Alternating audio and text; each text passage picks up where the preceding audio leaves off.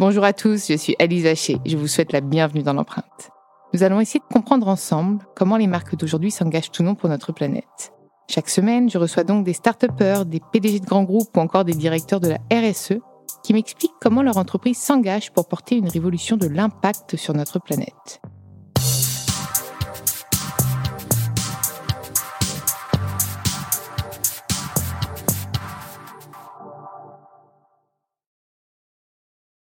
Dans ce nouvel épisode de l'empreinte, j'ai le plaisir de recevoir Pauline Bonny, la fondatrice de Sève, la première marque de cosmétiques naturels française à base de sève fraîche, de bouleau bio et chaga bio. Salut Pauline. Salut Alice. Je suis ravie de te recevoir dans l'empreinte. En plus, j'ai pu tester. Et oui, je suis une testeuse. j'ai pu tester euh, tes produits il n'y a pas longtemps et j'ai trouvé ça exceptionnel. Donc, euh, je ne suis pas très objective finalement, mais je veux que tu me parles de de ta marque, de ses produits, et puis aussi, surtout, de ce qui fait qu'elle sort un peu du lot, puisque dans l'empreinte, tu sais qu'on est quand même euh, assez sollicité et qu'on essaie de recevoir un maximum de personnes, mais qu'on essaie de trier. Mais Sève sort du lot en matière de cosmétiques naturels euh, aujourd'hui. Et donc, euh, voilà, ça beaucoup de questions pour une, mais ça veut dire que j'ai envie que tu me parles et que tu me racontes tout ça. OK. Bah, alors, donc Sève, j'ai créé Sève il y a trois ans maintenant, j'ai lancé, donc vendu en pharmacie sur le, sur le digital. Et Sève, en fait, c'est né de ma passion pour la botanique, pour les plantes, pour la vérité. Moi, je, mon papa est commissaire de police, donc euh, j'ai été élevée euh, dans l'honnêteté, la justice, la vérité. Donc, je voulais vraiment créer, après avoir passé 15 ans dans l'industrie euh, cosmétique. Ah, donc tu avais quand même un background Ouais. Oh. Moi, je suis une passionnée par le développement de produits, en particulier naturels. Donc, j'ai eu la chance de travailler avec des professeurs, des dermatos, donc plein de gens dans le monde de, la cosmétique, de la formulation en fait, et d'acquérir pas mal de compétences et de savoir-faire autour de la cosmétique botanique qui est vraiment euh, mon dada. Et je voulais vraiment créer une marque vraie avec euh, un vrai engagement pas du greenwashing comme euh, j'ai pu en voir tellement. Je pense surtout à l'époque. Maintenant, quand même, les mentalités. Arrête, à l'époque, j'ai 90 ans. Mais on a 90 ans. C'est juste que les cosmétiques marchent tellement bien sur nous qu'on dirait pas. Mais euh, non, mais c'est vrai qu'en très peu de temps, ça a quand même vraiment évolué. Et c'est compliqué aujourd'hui de faire du greenwashing. Je trouve que aujourd'hui, le consommateur est vraiment devenu consommateur et il va te dire non, la cocotte euh, pour une marque ça va pas, ce que tu vends, c'est pas, pas mon produit. Je pense que maintenant, on a plus de mal à faire du greenwashing. Oui, ça c'est clair. Les consommateurs maintenant sont hyper informés. Après, euh, voilà, je continue pas mal à en voir. Et après, il y a aussi un petit peu la déviance euh, de l'autre côté où les consommateurs pensent aussi être chimistes aussi maintenant. Donc, moi, j'ai des grandes leçons euh, de consommatrice alors qu'on a un laboratoire de formulation vert, de chimie verte, qu'on fait tout en éco-conception, du process au sourcing des ingrédients. Et j'en ai encore qui vont m'écrire des, des, des, des, mails immenses en me disant Mais pourquoi vous mettez cet ingrédient? C'est un cancérigène. Alors, mais pas du tout. Parce que voilà, sur Internet, on trouve de tout et n'importe quoi. Et, euh, et, du coup, euh, en fait, voilà, les, consommateurs sont en fait tellement méfiants maintenant et défiants que euh, tout devient un peu sujet à polémique. En tout cas, moi, en créant Sève, je voulais vraiment travailler avec des experts de la chimie verte, des biotechnologies. Et, et puis, ça s'est pas mal mélangé aussi à mon histoire personnelle parce que je suis originaire d'Auvergne, du Cantal, donc le petit rond bleu sur la carte de météo, il, fait toujours hyper froid. là, voilà, Aurillac euh, en l'occurrence. Donc moi, je suis encore dans un village encore plus plus paumé, si on peut dire, euh, au fin fond du Cantal, dans le parc des volcans d'Auvergne. Et donc ma grand-mère euh, faisait en fait des cures de sève de bouleau, parce qu'il faut savoir que le bouleau, en fait, c'est un arbre qui s'épanouit dans le parc des volcans d'Auvergne parce qu'il y a la conjonction du climat très froid et du sol volcanique super riche en minéraux, en olégoéléments, en silicium en particulier, qui fait que les bouleaux en Auvergne sont beaucoup plus prolifiques que partout ailleurs en France. Et donc, il y a une tradition qui est vraiment ancestrale, parce que même euh, quand j'ai fait des recherches après Pline l'Ancien, déjà dans l'Antiquité en parle, Pierre-François Percy, le chirurgien des armées napoléoniennes, en parle aussi, on fait la promotion de cette cure de sève de bouleau pendant la campagne de Russie, parce qu'en en fait, en Europe de l'Est, en Scandinavie, c'est très développé. Et donc, c'est assez magique parce que c'est en plus pile en ce moment. Tu vois, j'y suis allée la semaine dernière. C'est pendant les trois semaines de la lune ascendante de Mars, donc uniquement une fois dans l'année. En fait, tu as la sève qui monte dans les troncs des bouleaux et tu fais une petite incision de 1 cm. J'allais te poser la question comment est-ce qu'on l'extrait du coup? De 1 cm dans l'arbre. Euh, tu mets un petit tuyau de qualité alimentaire et ça coule comme de l'eau. Et en fait, sans faire aucun mal à l'arbre, parce que l'arbre, pendant ces trois semaines, va en fait déployer plus de 150 litres de sève par jour. Il en ferait quoi normalement de cette sève? En fait, eh ben, il s'en sert euh, pour, euh, tu vois, à la sortie de l'hiver, les arbres sont pratiquement morts, on pourrait croire qu'ils sont morts. là, c'est pour euh, lancer le processus de pollinisation, les bourgeons, en fait, redonner tous les éléments nutritifs. Et donc, si on lui en extrait, ça lui fait rien du tout Ça lui fait rien du tout parce que nous, on en extrait que de 3 à 5 litres par jour sachant que lui, il peut en produire jusqu'à 150 litres. D'accord, donc c'est quand même évalué. Absolument, oui, mais de manière, euh, je fais ça avec des, professionnels, hein, avec des hmm. cueilleurs de plantes médicinales. Donc c'est le métier euh, en Auvergne, donc euh, qui toute l'année vont ramasser de la gentiane, enfin plein de plantes en fait pour l'herboristerie et ils sont spécialisés donc dans cette dans cette récolte donc ils savent et puis ce qu'ils me disent c'est que quand l'arbre si l'arbre ne veut pas donner de sève il en donne pas en fait donc c'est assez c'est assez magique et donc, cette cure de sève de bouleau à boire, D'ailleurs, petite page ah, de donc pub. Donc, elle était à boire. Voilà. Donc, on en fait. D'ailleurs, je suis en train d'en vendre là, parce que je suis allée récolter donc sur, euh, sur le site. Ça a quel goût? Ça a un goût. Euh, nous, on la conserve avec du jus de citron euh, vert, mais c'est un goût. c'est comme de l'eau. Hein. Parce un que moi, fait hein. une cure d'huile de foie de morue, ça n'a pas, un, ça pas un goût neutre. Hein. Donc, ça n'a aucun rapport. en fait, c'est vraiment comme de l'eau quand tu le vois. C'est c'est vraiment comme de l'eau. Euh, et ça n'a pas de goût, ça a un goût assez euh, naturel en fait. Et cette cure de sève de bouleau, en fait, elle va agir sur tous les émonctoires du corps humain. Ça veut dire les émonctoires, c'est euh, tous les organes de détoxification du corps humain. Donc, tu as le pancréas, les poumons, les reins, le foie et la peau, qui c'est tous les organes qui vont enlever les toxines du corps naturellement. Et en fait, cette sève de bouleau, elle va agir sur tous ces émonctoires et donc aider à détoxiner toute la peau, tout l'organisme. Donc voilà, il y a plein d'études médicales euh, qui ont, été faites là-dessus. Et donc, même sur la peau, sur les ongles, les cheveux, ça a aussi une incidence. Moi, ma grand-mère faisait plutôt ça pour les rhumatismes. Et donc, moi, quand j'ai vu euh, ces effets, j'ai assez euh, rapidement pensé à cette sève et je voulais en revanche la tester sur la peau parce que c'est pas pareil par ingestion ou par voie topique, par voie cutanée. Et donc, je travaillais avec un botaniste et un laboratoire indépendant avec lesquels on a mené plus de huit mois de tests. Et en fait, la sève de bouleau sur la peau est antioxydante, hydratante et apaisante. Donc voilà. C'est comme ça que tu as eu l'idée. Et c'était quoi le premier produit? Puisque là, je vois qu'il y en a quand même plusieurs maintenant. Je suis un peu tout le temps dans l'extrême. As tout lancé d'un coup. J'ai tout lancé J'ai lancé 43 produits d'un coup.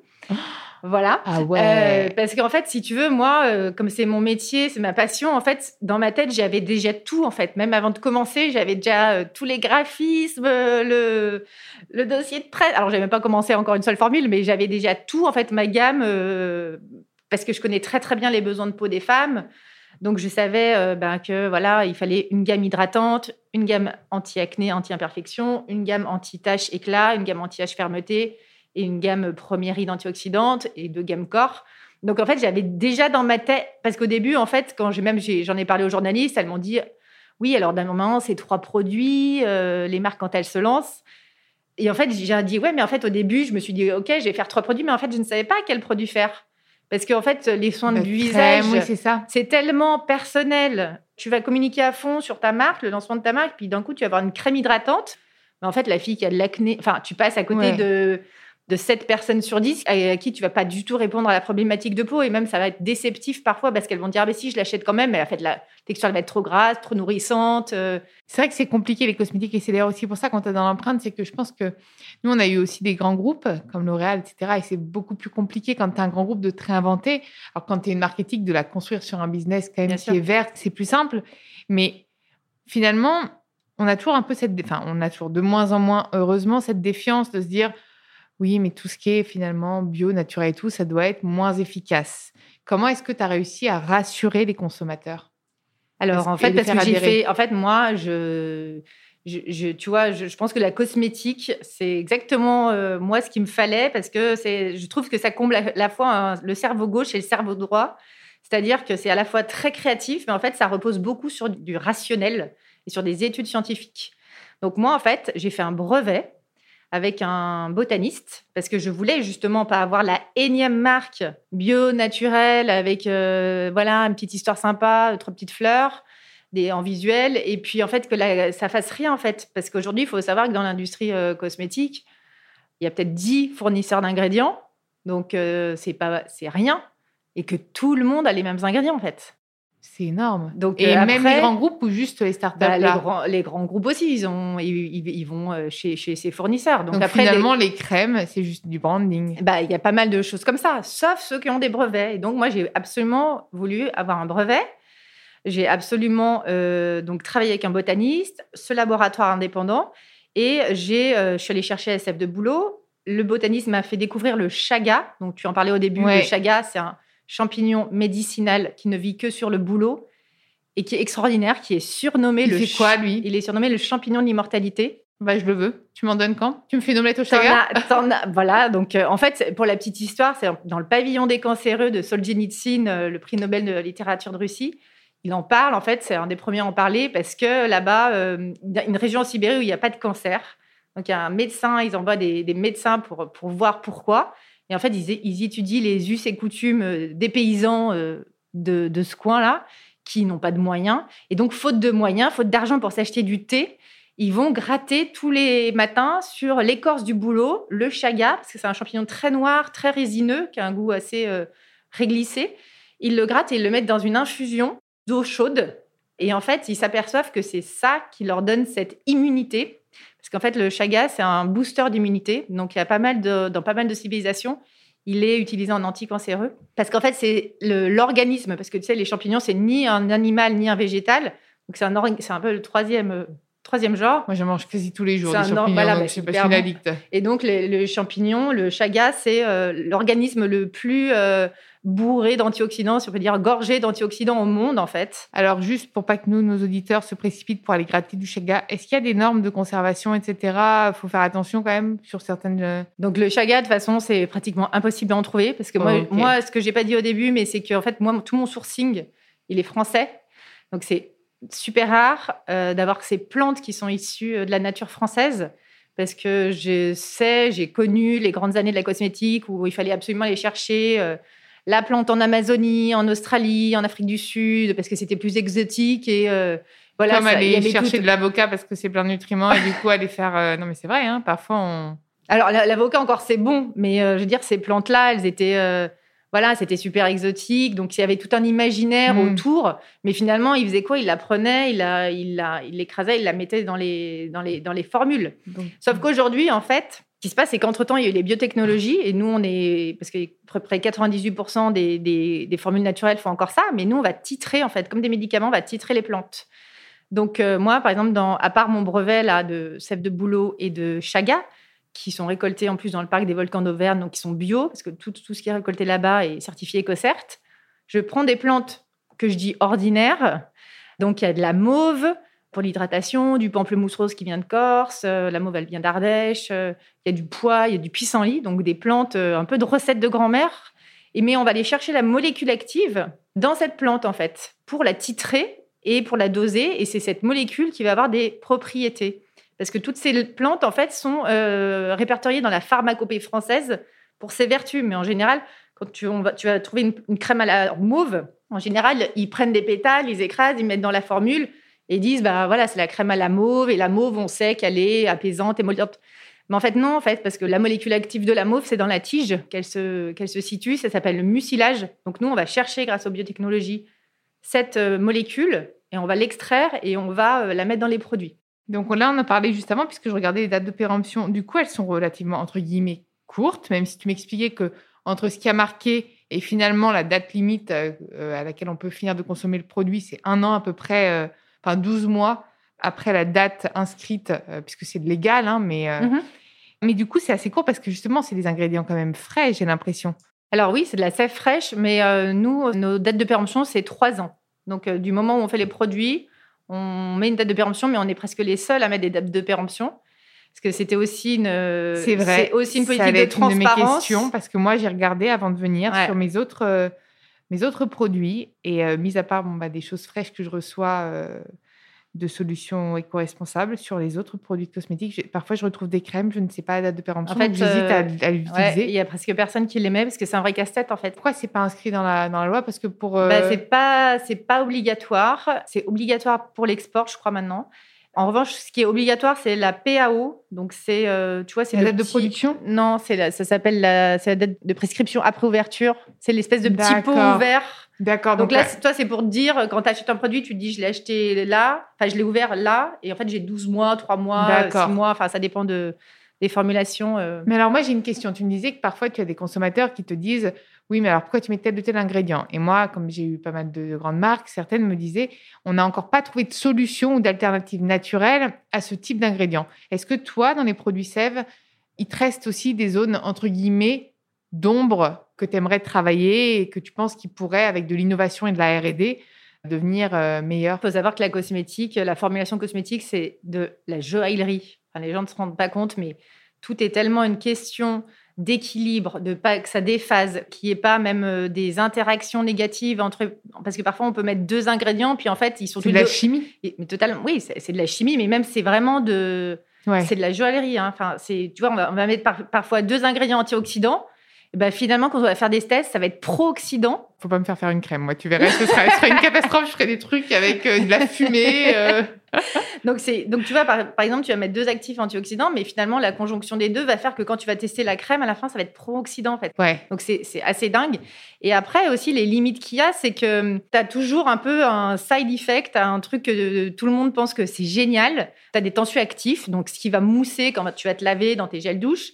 Ça s'appelle les tensioactifs. Et donc, en général, tu avais le sodium laureth sulfate, qui est assez décrié parce qu'en fait, la mousse fait mourir les poissons. Donc, sur les bateaux, tout ça, faut pas en mettre, euh, tu vois.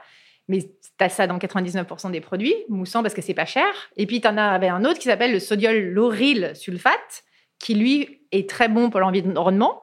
Sauf que l'effet secondaire, c'est qu'il est irritant pour la peau. Donc, tu vois, à un moment, quand tu avais ces deux tensioactifs, en fait, tu es là, alors attends, je choisis un truc bon pour l'environnement ou je choisis un truc euh, mauvais pour la. Enfin, tu vois. Et donc là, c'est qu'on n'a pas encore trouvé. Voilà, donc si là, on en a trouvé, mais sauf qu'il est cinq fois plus cher. Ouais. Donc nous, on avait pris le parti au début de mettre euh, du sodium lauryl sulfate, donc le, truc qui était bon pour l'environnement et qui pouvait avoir un peu de... Voilà, on l'avait pas trop dosé. Et puis finalement, là, on a eu pas mal de retours de conso qui nous ont dit, mais pourquoi vous nous mettez ça, nanana? Donc là, on a pris le parti, on a dit, OK, donc on va mettre le tensioactif qui est cinq fois plus cher. Mais, on va pas, pour le moment, on va pas augmenter le prix. Parce que c'est pas non plus à la conso, euh, tu vois, de d'assumer ça, mais c'est vrai que c'est nous, ben, du coup, on perd euh, beaucoup de marge. Et comment on pourrait faire baisser ces prix? Est-ce que ça va être la demande qui va permettre de baisser les prix? C'est-à-dire, imaginons qu'un grand groupe de cosmétiques se dise, nous, on va prendre ce tensioactif, du coup, on va l'acheter. Est-ce que ça va pouvoir casser les prix? Oui, certainement. c'est voilà, c'est leur rôle en fait. Mais tu vois, après, oui, mais après aussi, euh, c'est toujours des effets secondaires parce que tu vois, cet actif, il est fait à partir euh, d'un certain. Tu vois, ça me fait penser quand on disait le plastique, c'est une cata arrêtons de faire des tubes en plastique. Euh, c'était, je sais plus, il y a une dizaine d'années. Donc là, il y avait d'un coup, ils ont inventé l'amidon végétal. Donc génial. Donc tout le monde s'est jeté dessus en mode euh, bon bah c'est fait à partir du maïs, c'est plus du plastique, c'est extraordinaire. Euh. Sauf qu'en fait, qu'est-ce qui s'est passé? C'est que dans les pays, en fait, on allait chercher le maïs, c'est-à-dire des pays sous-développés. Ils donnaient plus le maïs au bétail. C'était les grands groupes. Il y a toujours des biais en fait. Exactement. Donc c'est pas tout blanc, tout noir. On peut pas dire voilà, il faut, passer à fond euh, comme ça, en fait, c'est step by step. Et donc, après, ces, populations, ben, elles ont connu la famine.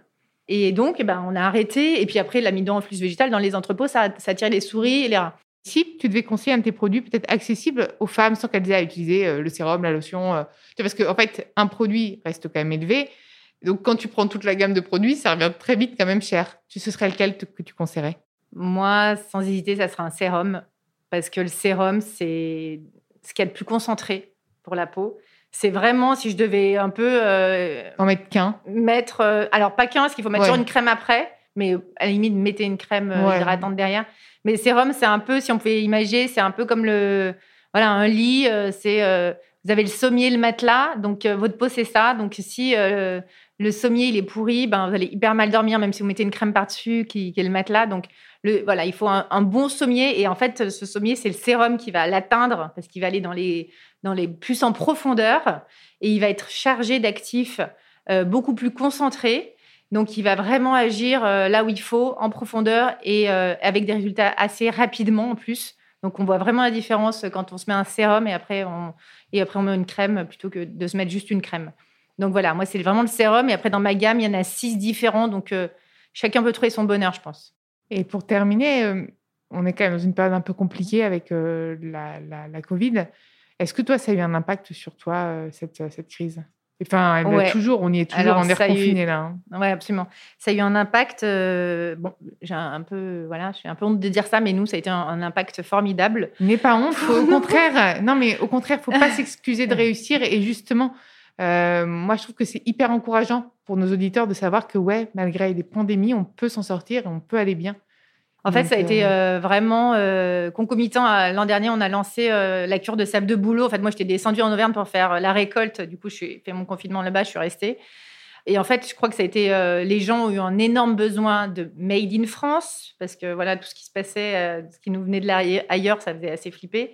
Du made in France, du sourcé en France, du naturel, de l'authenticité. Et vraiment, on a vu, les gens avaient aussi besoin de prendre soin d'eux, en fait, de se cocooner d'un peu se, remettre. Euh, voilà, on était confinés, mais voilà, de, de, prendre vraiment euh, se chouchouter, euh, prendre soin d'eux pour aussi que le moral il aille bien, parce que les produits de beauté, c'est c'est tellement pas futile en fait. C'est voilà, avoir confiance en soi, être belle, c'est c'est pas pour les autres. Moi, je fais pas ça dans, pour la séduction en fait. C'est pour soi, pour se sentir mieux, sentir plus fort.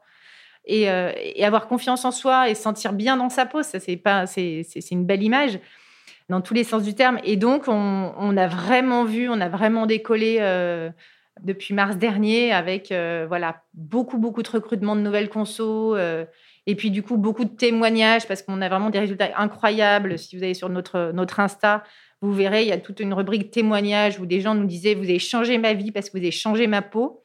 Mais moi, parfois, j'ai des larmes aux yeux quand je reçois des témoignages.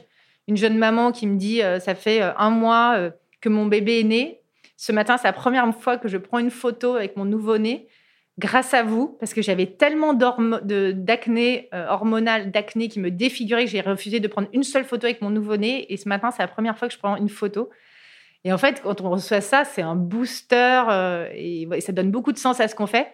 Et du coup, ouais, on a eu, euh, voilà, pour nous, ça a été plutôt bénéfique euh, de cette période en fait. Et donc là, ce qu'on attend, c'est la cure de sève de boulot, c'est ça C'est ça. Eh ben écoute, ah bah, elle vient d'arriver ce matin. Et eh bah. Donc euh, donc voilà, on a déjà pas mal de commandes parce qu'on avait fait des précommandes et en plus c'est très éphémère hein, ça dure on a, ça pour le coup tu dois avoir une vraie une vraie date de péremption euh, là-dessus ouais. Hein, et puis c'est puis on en a que pour un mois donc parce que parce que bah voilà on, déjà on sait pas trop où on va en termes de quantité puis on peut pas en récolter non plus 12 milliards donc voilà, donc là, euh, c'est vraiment la, cure de beauté euh, inside out. Donc euh, il y a une vraie synergie entre ce qu'on se met sur la peau, ce qu'on boit. Donc c'est une super cure, ouais.